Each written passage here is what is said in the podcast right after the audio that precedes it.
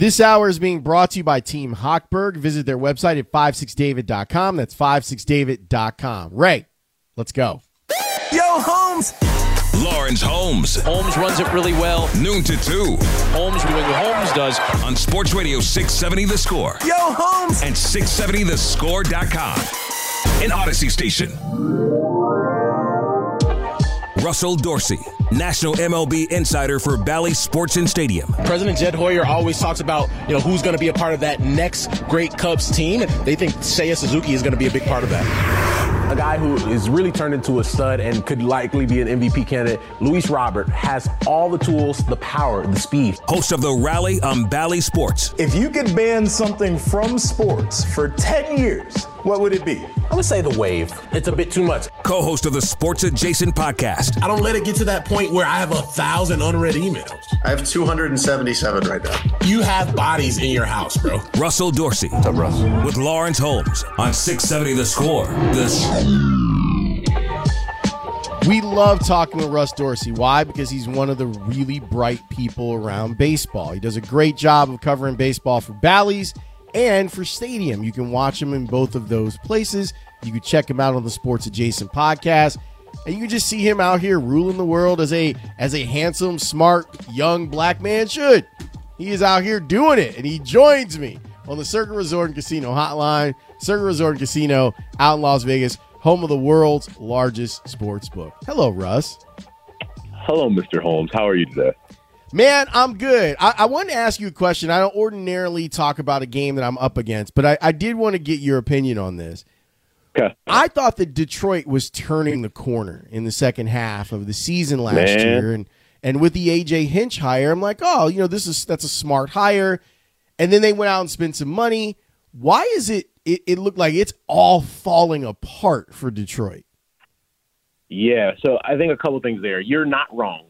Oh, the second half of last season, they were one of the best teams in baseball. Um, if you look at run differential, if you look at the record after the All Star break, they were really good. And had they started earlier, uh, it would have been a very interesting September with them and the White Sox. But I think one of their issues is Javi Baez. We've seen him for a long time in this city. He is high risk, high reward in terms of what he is offensively. He can be the guy who finished second in MVP voting um, when he finished second to Christian Yelich, or he can be the guy with the ugly swing on three pitches that had no chance of reaching the strike zone.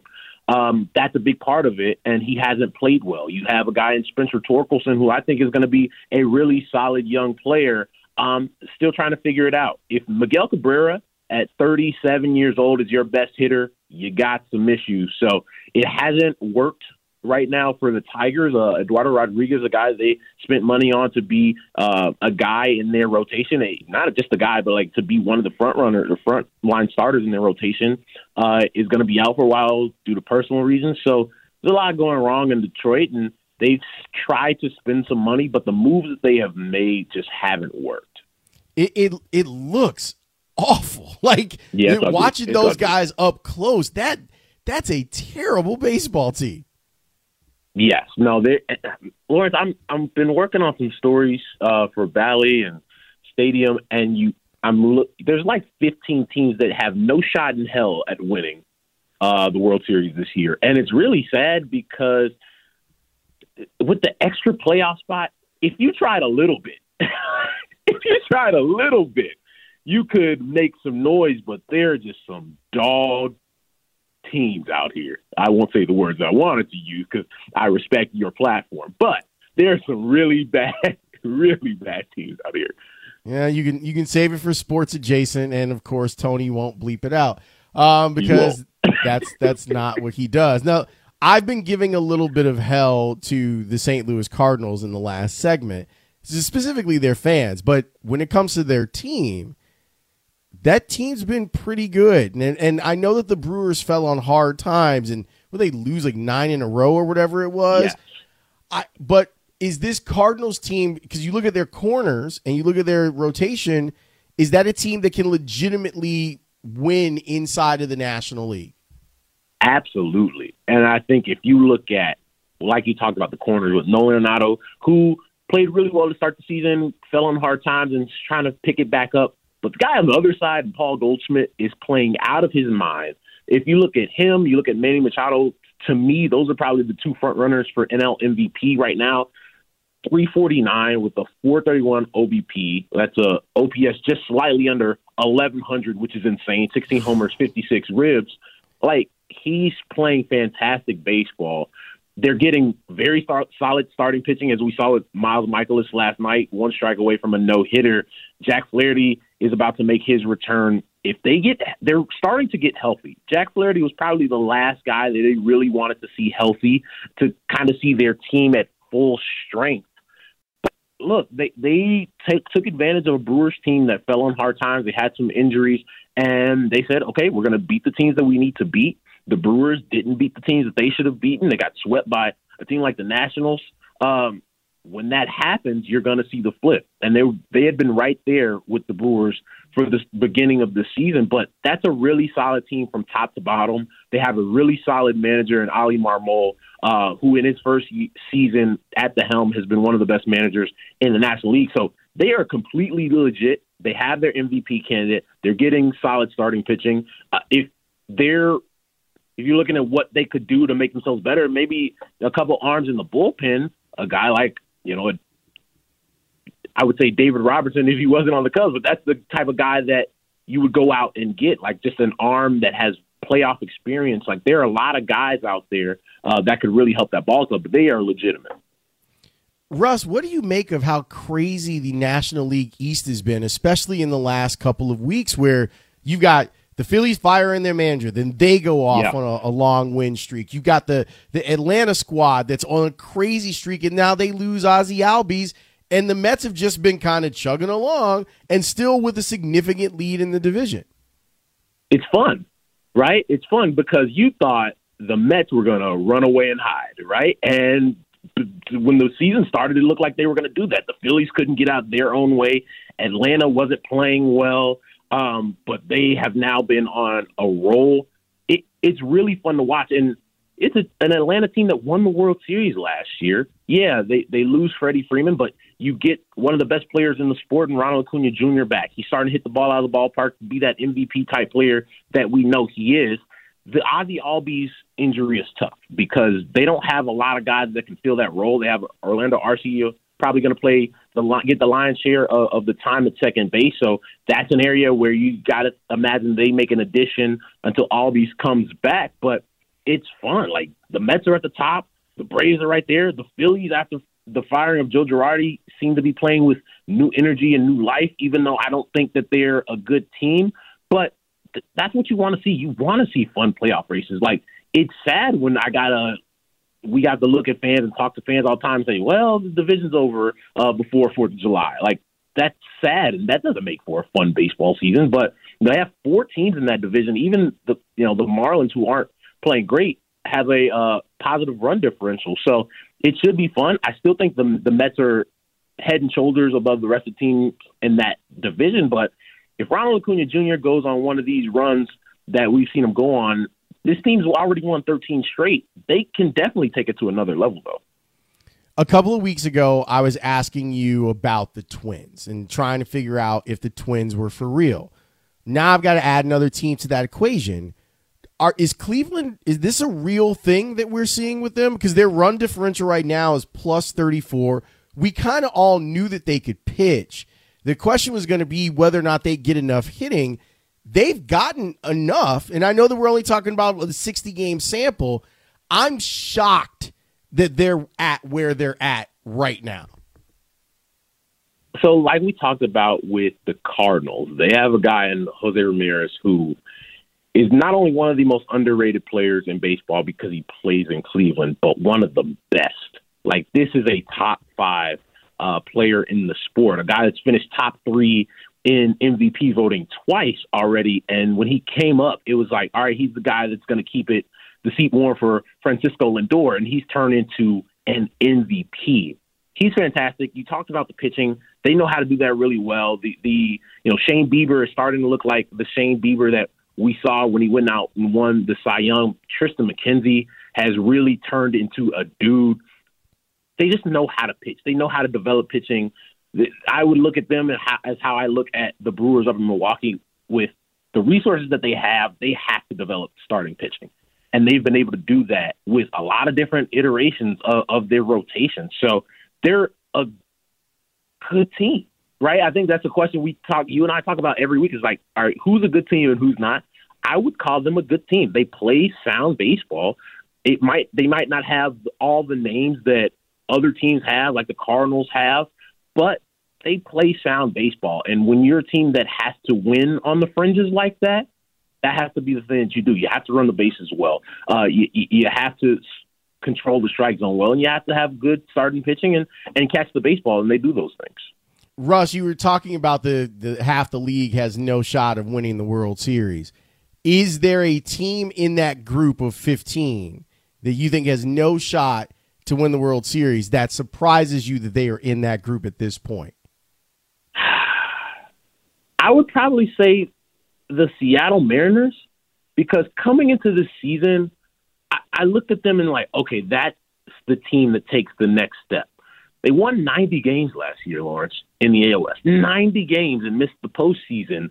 They went out and they added Jesse Winker. You knew J Rod, Julio Rodriguez was coming. He was going to be a stud, which he has been. They went out and got Robbie Ray, uh, who won the Cy Young last year in the American League, to be the ace of their staff. You're like, oh man, the the Mariners are coming, and they have not played good baseball, right? In a division where, aside from the Astros, is up for grabs, and, and with the wild card being the way it is, and some of the teams like the Blue Jays not coming out as hot as I expect them to be either there's there's been opportunities, and, and it's it's unfortunate because I still think they're an exciting team. I still think they're going to be a team that we look in September is vying for one of those wild card spots. But it, it it's it's frustrating when you have a, and there's a lot of teams like that. That like you should be making the next step. And I I was listening to your uh, Sox pod the other day where you said they, they seem like the the Mike Glennon where uh, this is my year. I think there's a lot of teams like that are like, all right, it's it's our turn. Like we're allowed, we're we're supposed to be taking this next step, and it just hasn't happened. With the Angels, you make the the move to go away from Joe Maddon. And that made news and made news because you saw like the bounce that Philadelphia got with firing Joe Girardi. There hasn't been right. a real bounce with the Angels. How how bad are their problems and can they get out of their way with 100 games left in the season?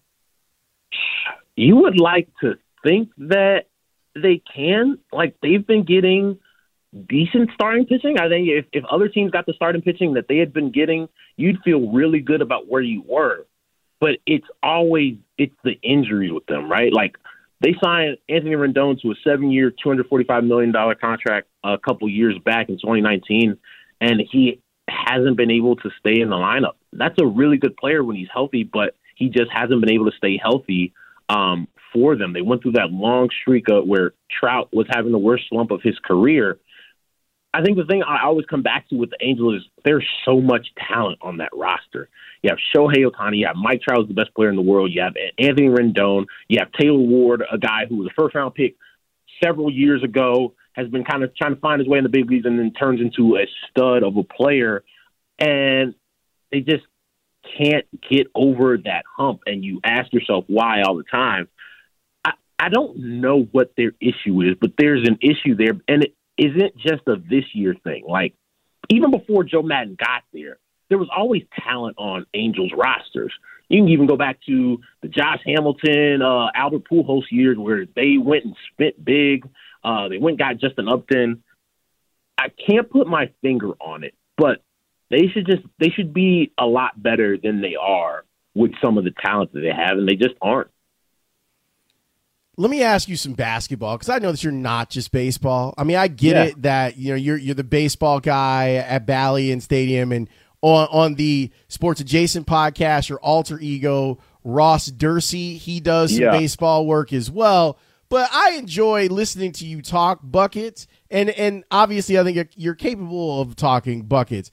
So where we at on, on this finals? Did was that the did, did, did Steph and Clay and them boys like like drop it off on him, or is Boston still got a shot?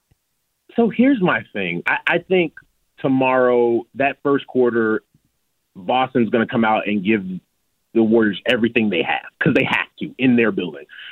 But here's my thing, and this is where championship pedigree comes in. If you're Boston, that has to be a deflating feeling to see Steph Curry go 0 of 9 from three and you don't win that game. Like you, if you don't win, if you get gentlemen swept and you win one game in the series, it has to be the game where Steph makes no threes. Has to be, and they lost. So I think for me personally, I think it ends tomorrow night because the Warriors have been there, they've done that, and they're not going to play around with with Boston. I like Boston as a team. I imagine that they're going to have other bites at the apple, even though you never know. But I think this is where that championship pedigree, they just say, all right, the series is over. Do you do that hockey at all? I do. You know, my you know, my dad always raised me to be a well-rounded sports fan. We we I, watch pucks in the Dorsey household. I think that this like for for the non like NHL fan, I think this is the Stanley Cup final that you want to watch. Like mm-hmm. I, I, mm-hmm. all of the hockey people are obviously going to be in on it. I just think that these two teams are a lot of fun. This could be a nutso Stanley Cup final, in my opinion. You have one one of the best players in hockey, and Nikita Kucherov. If you're just a sports fan, you have a team that's going for a three-peat. Like, how often do yes. we just talk about that? Like, this team, it's not just like, oh, the Tampa Bay Lightning are good. They have a chance to win three Stanley Cups in a row, and then you have this young, fun, hungry, fast Colorado Avalanche team that has studs. Uh, whether it's Nathan MacKinnon, who's been doing crazy things, whether it's Gabriel Landeskog, who's been in Colorado for a, a long time, Mikko Rantanen, like a really good goal scorer, great skater. Like it's going to be fun. I know hockey people are excited. We've had hockey people on our show who are really excited about the series, but these are the two. You know, sometimes you don't get the two best teams in a sport in whatever championship, but these are the two best teams in hockey. They're about to go at it. Yeah, it's going to be a lot of fun. I, am very much looking forward to it. And see you out here doing that hockey. That's that's a you know I got be... I tried to be a well-rounded individual, Lawrence. That's why you had me on. This is the truth. This is the truth, Russ. Thanks as always. I appreciate it. Looking forward to the next episode of Sports Adjacent, which will drop later on tonight. Correct. Uh, fun episode as always. Got some cool things coming down the pipeline for the pod that we're really excited about. But, you know, just general craziness me and the boys provide each week. It's a good, good thing. Hopefully, there'll be an update on dogs and why Russ hates dogs. Oh, jeez. Um, Don't get me started, Lord. because it's, it's one of the few things that actually gets me mad. I know, I know, and I I have very similar thoughts to you on some of that. And it's not the dogs, it's the the owners of the dogs. Thank you. The, Thank you. It's yes. It's, it's them. It's it's the dogs are great. And occasionally you can bond with a dog and be like, I like this little guy. But there's the people that want to you know, mouth kiss them and do, stuff. Do I have do I have thirty seconds, Lawrence? Do I have thirty seconds, or do you got to go? The floor is yours, sir. I everybody out there listening in the Chicagoland area on the Audacy app, wherever you are listening to the Lawrence Holmes show, stop licking your dog in the mouth and stop letting your dog lick you in the mouth.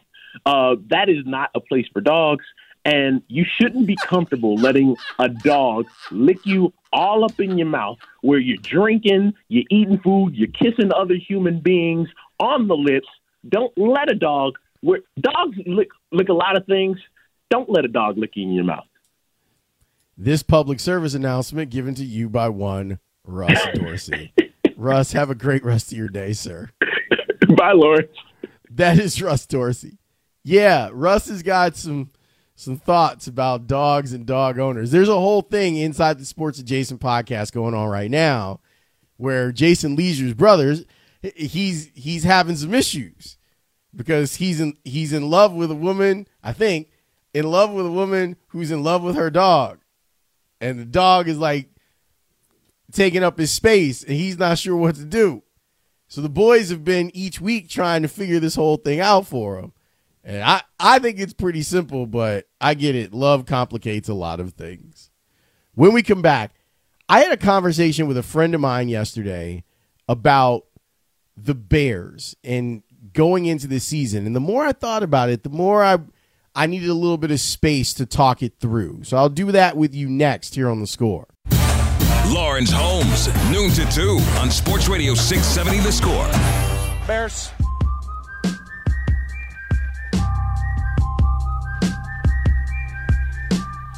Thank you so much for hanging out here with me. I'm Lawrence Holmes here with you until 2 o'clock. It has been interesting seeing some of the reactions from folks of what Russ had to say about dogs. I I will say this. I have warmed to the idea. I didn't have pets growing up. I have warmed to the idea of a dog. I have a couple of friends whose dogs are just lovely and energetic and I will say that I get something positive out of interacting with them. As Chief Keef would say, this is the bleep I don't like. He wouldn't say bleep though. Shout out to Sosa. Anyway, what I don't like are the people that are real militant about you loving their dog. How about you let me build a relationship with the dog if I want to, and then I can tell you that I love it, but this kind of like forced love thing because you love that dog. Some of y'all dogs not nice. Anyway, it's a running theme on the Sports Adjacent podcast, and it's very, very funny. There are some people who have been chiming in about my Cardinals White Sox thing. And I wanted to to share some of this. And I, I do have some bear stuff, and I'll get to it in a second. And this 630 text says, I'm a Cubs fan, so of course I laughed too, especially since he had that stupid mustache. Yeah, man. I, am not a fan of Dylan Cease's mustache either, but there's something about Miles Mikolas's mustache I'm just like, good for you that you didn't get that no hitter. Because I'm petty and I'm bad. This texter says, I am diametrically opposed to the Cardinals. I knew immediately why you laughed. Highest of high fives. 773 texter says, White Sox fan does not equal Cardinals fan. 815 texter says, I'm with you, Loho. Screw the Cardinals. like it really like it really is like the whole idea of it is really like a depiction of uh, you know the, the the two fan bases like running across each other, a fan and a White Sox fan, then both kind of looking at each other and be like, man, screw those guys. Those guys stink. People on Twitch were saying it's the high opinion that Cardinals fans have of themselves. And the, it's that with the combination of bitterness and anger that White Sox fans are kind of always sitting on that makes it so that the two can never really be in the same place. This texter says, rather have Sox fans on my side before I'd even think about having Cardinal fans on them. This texter says, bleep them Cardinals, forget them all. 262 texter says, 100% with you. The only thing I would high five a Cubs fan is to celebrate Cardinals' misfortune. Am I bridging a gap here? It, have we have we all like decided like so say we all Admiral Adama have we all just like said you know what the Chicago's in it for Chicago I like this. 815 Texas says Cardinals fans are bags. This Texas says you serving up some hate on Wednesday? Yes we used to do this thing called Hater Wednesday. Maybe I'm just pre-programmed now to be hating on Wednesday. 224 Texas says, so not fair to compare Sox fans to the quote, best fans in baseball, close quote. You know, the self proclaimed best fans in baseball. I am I am loving what I am seeing via text and on the Twitch stream. One more, and then I'll I'll get off of it. I'll get off of it. but one more. 309 Texas says, damn right, we all Chicago. Screw the cards. Okay. By the way, if you if you've never seen Geoffrey Baer does these in, really incredible history lessons about Chicago. And one of the things that he talks about whenever, if you go on the architectural tour on the river, they'll talk about it. Like part of the beef between Chicago and St. Louis goes to us reversing the flow of the Chicago River and sending a lot of stuff, bad stuff down their way. Like if, you're wondering, like, why do two cities beef the way that Chicago and St. Louis do? There's actual history in in in the way that this city was constructed that played a role in that. Anyway, I was talking with a friend of mine yesterday about Justin Fields and and the Bears. And I'm I honestly don't have a lot of energy for the Bears right now. But I'm I'm built this way. This comes from covering a team for a decade. You get into the rhythm of it. It'll my body clock will go off in a couple of weeks because training camp will be closer and then I'll care more. But the other part of it, particularly in 2022, when you're looking at the Bears, you're trying to figure out what they are. And I think I know what they are. What they are is a team that, despite their protest, they are a rebuilding team. And I feel like I have to judge them that way. So usually I'm kind of hands off when it's clear that a team is rebuilding. Like my criticisms are not as as sharp or as harsh. That's why I haven't like gone in on the Cubs. Cuz when you look at the Cubs, you kind of knew what if everything had broken right for them, you could see them maybe doing something, but almost everything has gone wrong other than Willson Contreras being great and it's going to be sad when he's traded and he's going to be traded. But it's hard for me to kind of get my ire up when I know what is ahead of the Bears. And what's ahead of them is a whole new thing. And I get being in NFL market well, now we're back to being number 3, but being being in a big market and wanting your team to compete immediately but I also want to allow Ryan Poles and Matt Eberflus to put all of this stuff together, and then I, I, guess what I'm saying is I'm I'm allowing this to play out and then judge it instead of prejudging it because everything's new, so I'm not sure how it's all going to work.